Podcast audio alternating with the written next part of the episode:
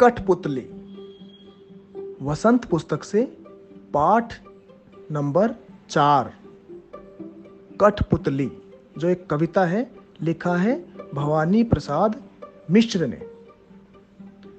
आइए हम पढ़ते हैं कविता।